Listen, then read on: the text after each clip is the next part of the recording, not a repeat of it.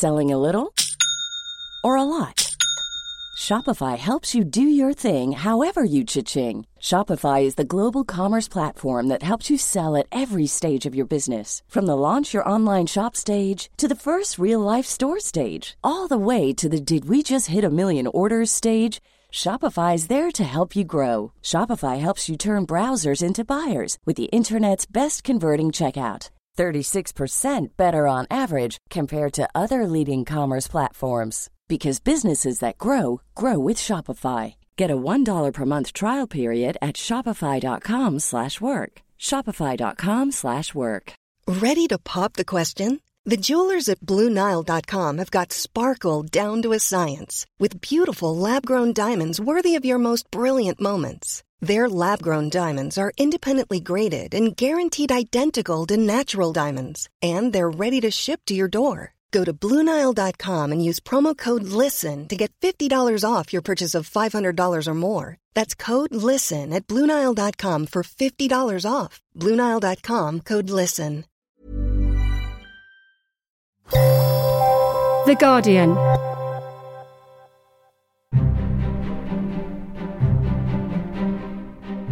Welcome to Politics Weekly Extra. I'm Jonathan Freedland. Joe Biden, as we've said often on this podcast, has a big agenda and big ambitions.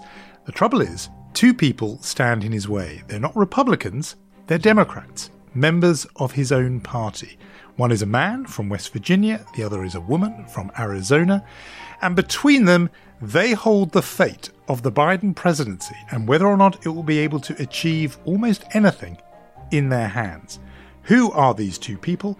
That's what we're talking about this week on the podcast. And to do it, I spoke to Sarah Binder. She's professor of political science at George Washington University, a real expert on the Senate, and she's been on the podcast before. I began my conversation with Sarah by asking about the first of these two people standing in Joe Biden's way. Who is Joe Manchin? Joe Manchin is one of two senators uh, from West Virginia. Uh, he has been in the Senate since 2010, and he is the Democrat who comes from the reddest state. That is the state with the highest support for Donald Trump in the 2020 election. So he is a what we think of as a moderate Democrat uh, does not have all that much in common with many of the uh, priorities of the Democratic Party, but he's still a Democrat. He still wears that Democratic label. Uh, he shows no interest in joining the Republican Party, but neither uh, does he want to sort of jump in uh, with his Democratic colleagues on some really high profile issues and I mean, you described him as moderate, but I think in a lot, plenty of other countries, particularly in Britain or in Europe, his positions on social questions would mark him out really as a conservative, small c. Yeah, I think that is fair. Certainly on, I would say, on economic issues. He's supportive of the Affordable Care Act. He voted for a nearly $2 trillion uh, pandemic relief bill at the beginning of the Congress that had a lot of government intervention uh, into housing markets and unemployment markets and so forth. But on these social issues, cultural issues, he's been a bit more circumspect for sure, uh, especially on voting rights, uh, among others. Uh, does that make him a conservative? At the end of the day, if we look at his votes on the Senate floor, Senator Manchin is probably has more in common with his average Democratic colleague than he has uh, with Republicans. It's interesting you've put it that way because you've talked about how he looks on the floor of the Senate. And you've written really interestingly recently about home style in politics. And explain to us what that is and how it might contrast with the Joe Manchin we see in Washington, D.C. All right. It's sort of the image that legislators project back home. It also means how do they allocate their time? Where do they go in the state? What type of staff do they have? Uh, what issues do they champion? And how do they explain what they're doing in Washington to voters back home? Well, you've got to tell us about his home style because it is very distinctive. How does Joe Manchin project himself at home, particularly in terms of how he advertises himself to voters come election time? Uh, sure. So in in class when I teach uh, legislative politics, I think the, my most favorite thing to do is to show Joe Manchin campaign ads. I'm Joe Manchin. I approve this ad because I'll always defend West Virginia. Uh, some of my favorites back in 2010 when he was running, the Democrats uh, were wanting to pass a what we call cap and trade, uh, an effort to address global warming. And he takes a copy of the actual bill, he puts it on the target, he takes out his gun and he shoots it. And I'll take dead aim at the cap and trade bill because it's bad for West Virginia. Right? so, what do you learn first? Uh, most Democrats aren't shown in campaign ads with guns. Right. Uh, so we learned something about uh, his protection of the Second Amendment of the Constitution. We learned something about his views about uh, uh cap and trade. That is, from a state that relies on coal and the coal industry, uh, cap and trade was not very popular. I know how good we are, and I believe in you more than you believe in yourself. I'll always do everything I can. There's one where he rides his Harley, his uh, motorcycle, through the West Virginia countryside. He says, I'm all about you, West Virginia. No matter what they're doing in Washington, everything I think is about uh, you in this beautiful state. One other element, you can see him attacking both political parties. At one point in my favorite ad, he says, Yes, it's true. Washington, Washington sucks. sucks, but West Virginians don't give up. Both parties are to blame. That's his home style, right? He opposes partisan agendas, whether or not it's a Democratic agenda or a Republican agenda.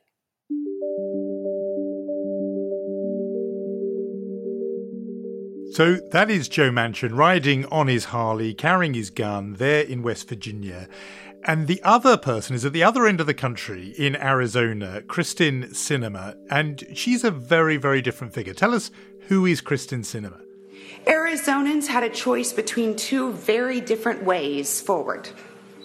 One focused on fear and party politics, and one focused on Arizona. Senator Sinema had first served in the House. Uh, she came from a career as sort of a peacenik uh, on progressive causes in, in Arizona.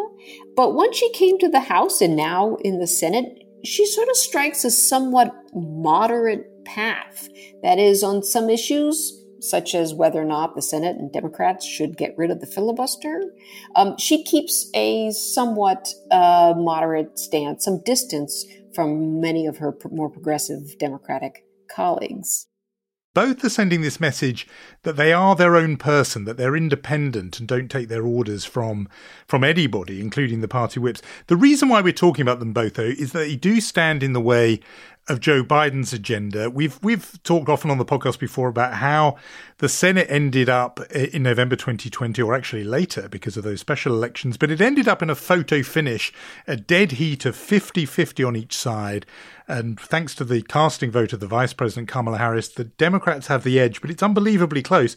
So it means if you don't have a couple of uh, Democrats on board, if you don't have your full 50, Joe Biden can lose bills that are promoting his agenda, and it comes to a head really in this thing, the filibuster. And we've got to we've got to talk about it, even though it can sound complicated to people outside. Explain to people from outside uh, the Capitol Hill what is the filibuster and why is it so important in terms of Joe Biden getting what he wants done. So in a usual or normal legislative body, right? Take the House uh, in the U.S. Congress. Most bodies move by majority vote, meaning when it's time to cut off debate, there's a motion to cut off cut off the debate, and it takes a majority vote. In the Senate, they don't have that rule. They don't have the special rule that allows a majority to decide when enough is enough and to move to a vote. Instead, the Senate today has what we call cloture and that's a rule that usually requires a supermajority to cut off debate. In fact, a supermajority of 60 votes. So, what does that mean? It means unless you have 60 votes within your party and you're going to all stay on the same page, you cannot cut off debate in the Senate unless you attract some votes from the other party. That's the predicament here for the Biden administration and the Democrats' agenda which is, first of all, much of what they want to do, whether it is to set up a commission to uh, examine, investigate the violence of January 6th, or whether it is to uh, do something big on climate change or on voting rights or on immigration, they have to attract votes from the other party, from the Republicans. And that is proving quite difficult in a world of very high, what we call polarization and just sheer partisanship, right? And a lot of Democrats are on board for getting rid of that hurdle, for filibuster reform that would say a normal majority, a simple majority of 50 plus one, is enough. And then Joe Biden can get through his infrastructure bill or policing reform or voting rights protections uh, uh, uh, and even, you know, gun control, whatever it is. He could do that if he can get his 50 plus one. Lots of Democrats want to either scrap or reform the filibuster. But Joe Manchin, Kyrsten Sinema have been out there defending it. They don't want to scrap it and, and clear that hurdle out of Joe Biden's way. Why do they defend it, Sarah? I think Manchin is the easiest to explain if we think about to get reelected in West Virginia, right? You, you can't really be seen as a national uh, liberal Democrat. And so Manchin sees the filibuster as a way of making sure the Senate only acts when it can attract Republican votes, under the assumption that measures that have Republican buy in that he then votes for will be more popular back home in West Virginia, which is a very red state. Manchin and Sinema have come out quite vocally, but there are a couple other senators, Democratic senators, who are on the fence about nuking, as we say, or abolishing the legislative filibuster. But they don't really have to make it make up their minds because Manchin and Sinema are taking all the heat uh, from the rest of the Democratic Party. So I get your point about Manchin because he is there in a state that voted 68% for Donald Trump. It's basically a Republican state. I think he's the only statewide Democrat to hold, or the only Democrat to hold statewide office in West Virginia, you kind of understand the bind he's in. Kyrsten Sinema baffles me because liberals around the country uh, did cheer when she made it into the Senate. Arizona is a kind of toss up state. In the end, it was narrowly won by Joe Biden and the Democrats. What, what has she got to fear from, you know, coming across as an actual Democrat in a state that is, that did in the end reject Donald Trump and is, people always say, is going bluer because it's changing its demographic profile, lots of Latino voters. What, you know, in a way, we get Joe Manchin's predicament, but what's Kyrsten Sinema's problem? Lawmakers in the U.S. Congress tend to be somewhat risk averse right? They always run scared, like they're going to lose their seats. And so a more cautious approach makes some sense, uh, given her reputation that that's um, how she sort of set out to be originally when she was in the House. Of course, there is another Democratic senator from Arizona, uh, Mark Kelly, uh, the former astronaut. Um, he's been cautious on some issues like immigration, which is of paramount importance uh, to a border state like Arizona but I think he's letting Sinema take the heat. I don't think I've heard quite him say up or down whether or not he'd vote to abolish the filibuster either.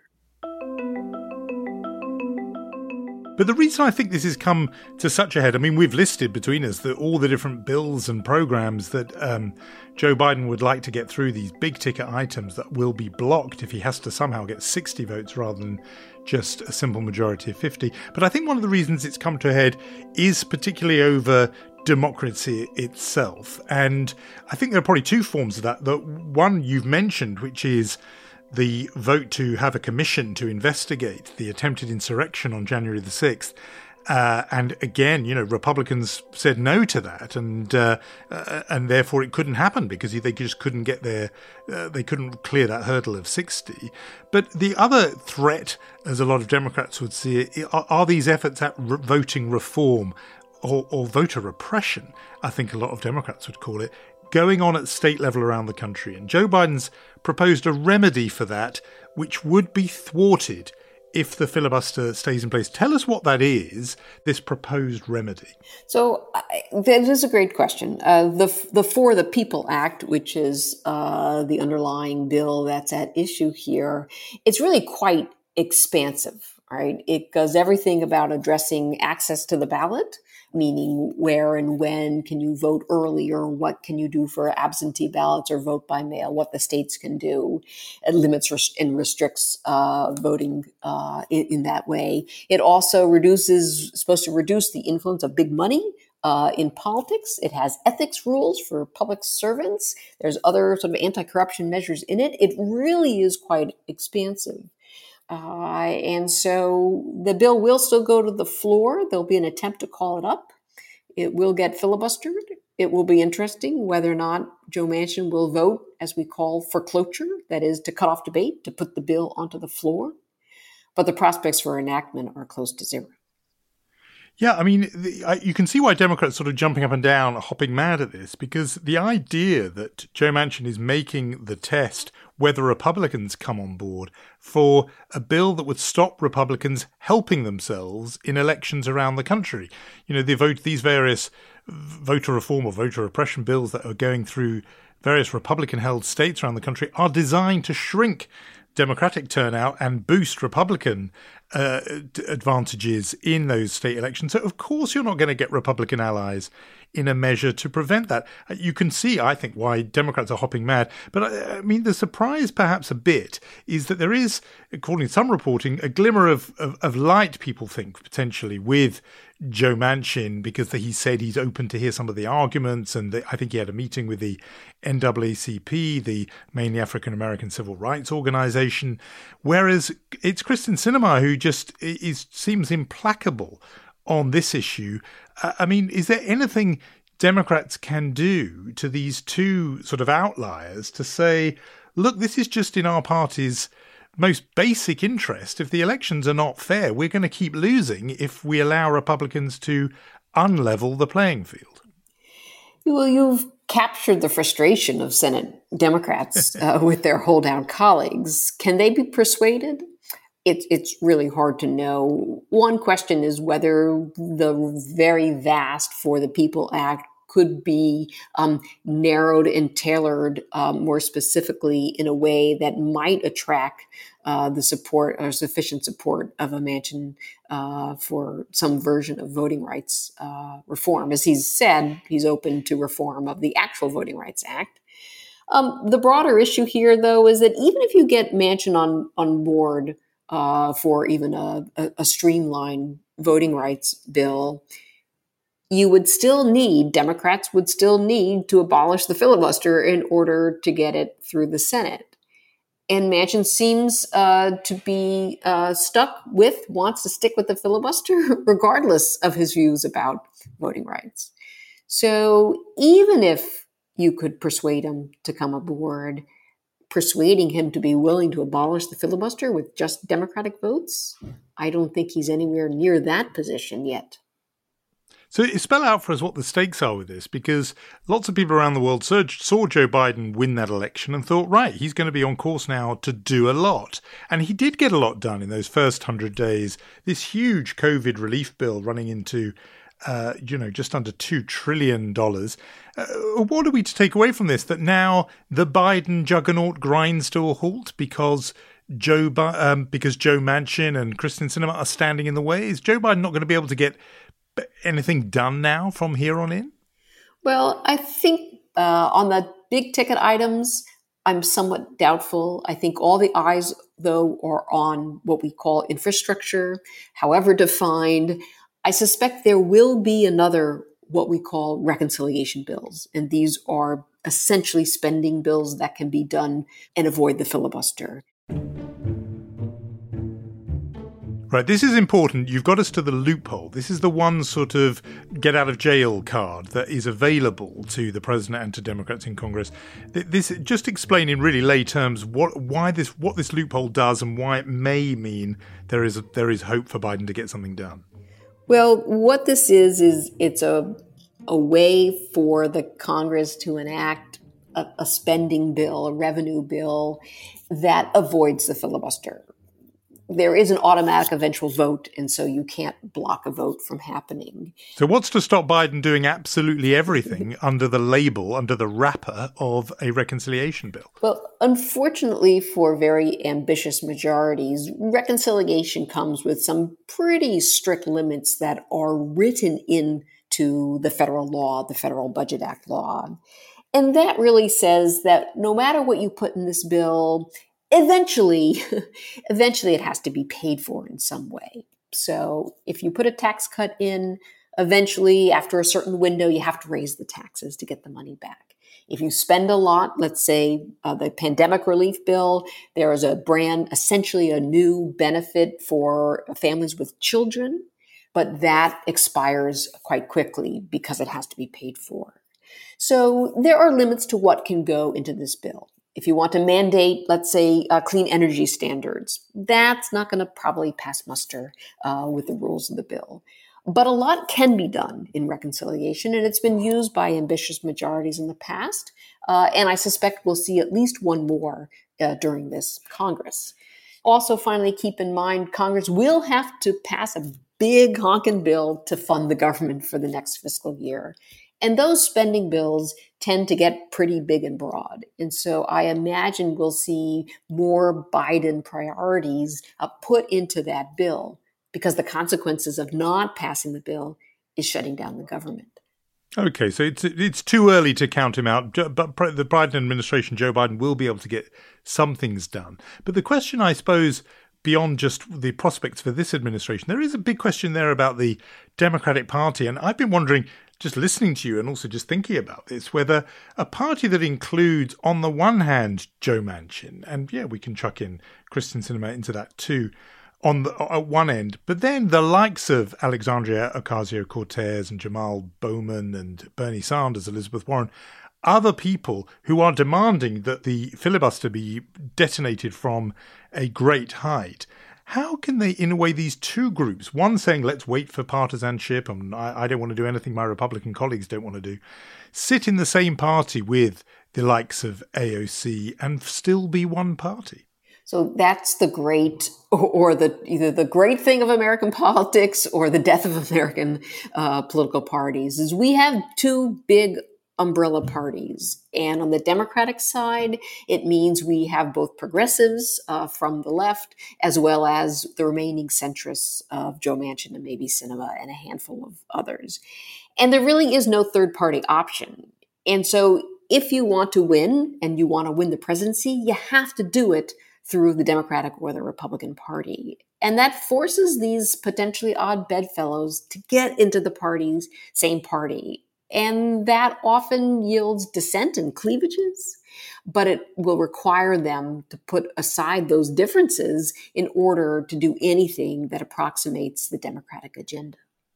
Yeah, and I suppose Democrats just don't have any kind of leverage over Joe Manchin because it's not as if if he stepped out of the way, a progressive AOC Brooklyn friendly type Democrat is about to take his place and get elected in West Virginia. If it's not Joe Manchin, it's probably a Republican in that state, isn't it? Right. And it could well be a very Trumpian Republican who right. might replace uh, a Joe Manchin in the Senate. And so, yes, Democrats are, are stuck. Uh, they cannot seemingly live with Joe Manchin, but they certainly can't live without him. And so finding their way, finding a path that may involve having to write laws that entice some Republicans to join them. That's the ultimate challenge here. And to do it while they still have unified party control, which unfortunately for the Democrats doesn't tend to last very long in our electoral system. And there's no real comparable cleavage or split on the Republican side. And they, I suppose, can just sit back and enjoy this spectacle of their opponents being so bitterly divided. And I suppose it's just win win for them, isn't it? Because either they actually win the Senate, or if they lose, they still win because the filibuster gives them this veto power. Yes, and I think this particular Republican Party, uh, I mean, they have their own sort of internal reckoning yet to come over Donald Trump in 2024. Um, but so long as the party has a relatively limited policy agenda, which of late has been stacking the courts with conservative judges and lowering taxes, they they benefit under a system uh, because that can be done uh, in the Senate pretty easily by majority rule. So they have less of a push from outside uh, in order to use the levers of, of Congress to make policy change. So, yes, to some extent, at least in the short term, it's win win for the Republicans who can sit back and just refuse to cooperate. Yeah, and they're doing exactly that. Sarah, we always ask our guests on the show a what else question, so on something completely different. so this week, um, Joe Biden has been traveling the world. He's been in Cornwall in England for the G7 and had a summit meeting uh, with Vladimir Putin in Geneva. Uh, what's the word in Washington? How do people, how do you think he's done in his first foreign trip as president? Well, I would say that there's this, I think, a rough sense that people like the message that, quote unquote, Washington is back, that the U.S. is back to be constructive, collaborative, uh, and to be a, a player uh, and not to be so isolationist. But there's also the sense that the the ship of state is hard to turn, and whether or not the the impact of the Trump administration, I think, may be harder to undo uh, than many people had hoped or expected. Sarah Binder, Professor of Political Science at George Washington University, thanks so much for coming on Politics Weekly Extra. Thanks so much for having me. Right, before I go, I must ask you, our listeners, on days that haven't quite gone to plan, when you're at home alone and there's no one there to judge you, what is your go to meal that makes you feel better? I must confess that my inner five year old is still partial to baked beans on toast, literally the meal I did enjoy as a toddler, and occasionally it comes out. But there is a reason I'm asking you this, and that is because this week The Guardian launched a new food podcast called Comfort Eating with our restaurant critic Grace Dent. Each week, she invites a famous guest to sit down with her and reveal what they really eat when no one's watching. Do make sure to listen to the first episode now. It's with the screenwriter Russell T. Davies as he educates Grace Dent on the joys of Woolworth's pork and egg pies. Just search for Comfort Eating with Grace Dent from The Guardian on Apple, Spotify, or wherever you get your podcasts.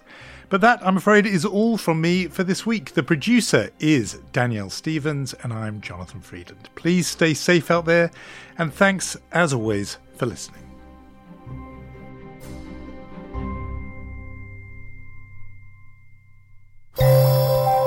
For more great podcasts from The Guardian, just go to theguardian.com slash podcasts.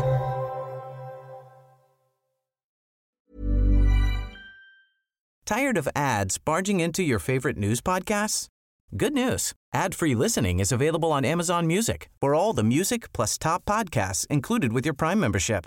Stay up to date on everything newsworthy by downloading the Amazon Music app for free or go to amazon.com slash news ad free.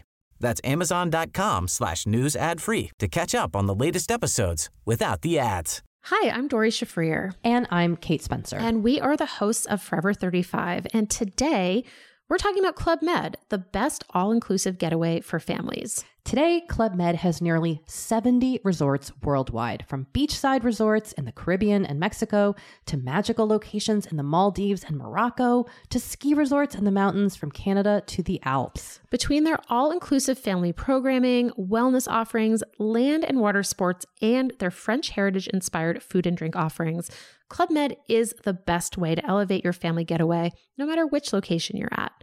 To learn more, visit clubmed.us.